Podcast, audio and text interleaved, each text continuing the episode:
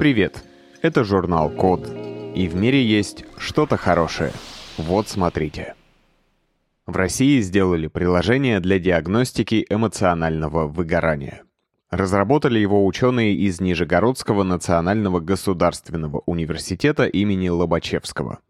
Причем, так как этот университет еще и исследовательский, соответственно, все началось, как это неудивительно, исследование – то есть набрали большое количество добровольцев и тестировали их психоэмоциональное состояние. Параллельно у них снимали электрокардиограмму. Потом с помощью этих данных обучили нейросеть определять состояние человека только на основе данных ЭКГ. Причем оказалось, что сердце ведет себя очень предсказуемо, когда мы эмоционально расслабляемся или, наоборот, напрягаемся. Настолько, что нейросетку даже не надо подстраивать под каждого конкретного человека. Достаточно общего алгоритма. Затем нейросеть упаковали в мобильное приложение. И вот теперь самая моя любимая часть этой новости. Название четырех состояний, которые определяет это приложение.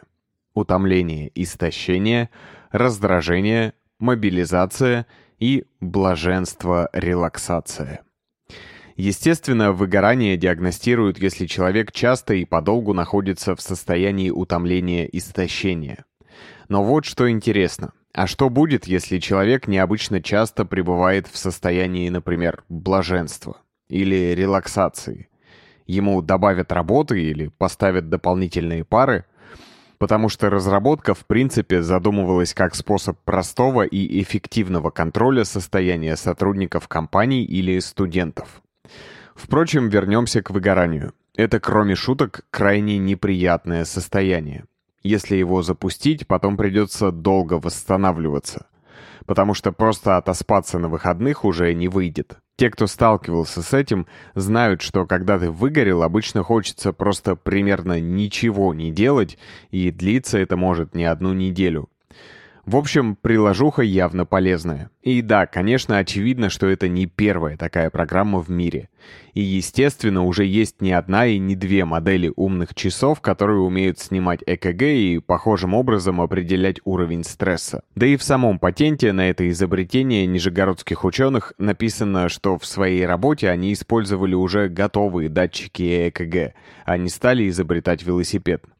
Но то, что в мире уже есть готовые решения, не значит, что не надо пробовать сделать нечто новое или просто свое. В общем, здорово, что в России разработали еще одну полезную нейросеть. Теперь осталось придумать, как эту классную идею воплотить в жизнь. Будут ли на входе в цех или офис выдавать специальные фитнес-браслеты, или, например, студенты будут вынуждены носить их постоянно, чтобы деканат знал, что во время самостоятельной подготовки они не слишком предаются блаженству и релаксации. Вопрос интересный. Но еще важнее разработать методику борьбы с обнаруженным этим новым способом выгоранием. И кажется, что эта задачка посложнее, чем просто мониторить психоэмоциональное состояние персонала. Тут уже явно умными часами в паре с мобильным приложением не отделаешься. Должен вам сказать, что эти программы мы записываем благодаря поддержке английского от практикума. Это практические курсы английского.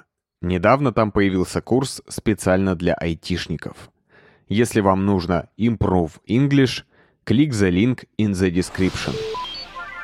Спасибо за внимание. Заходите на сайт The Code Media и подписывайтесь на нас в социальных сетях. С вами был Саша Начито. Скоро услышимся.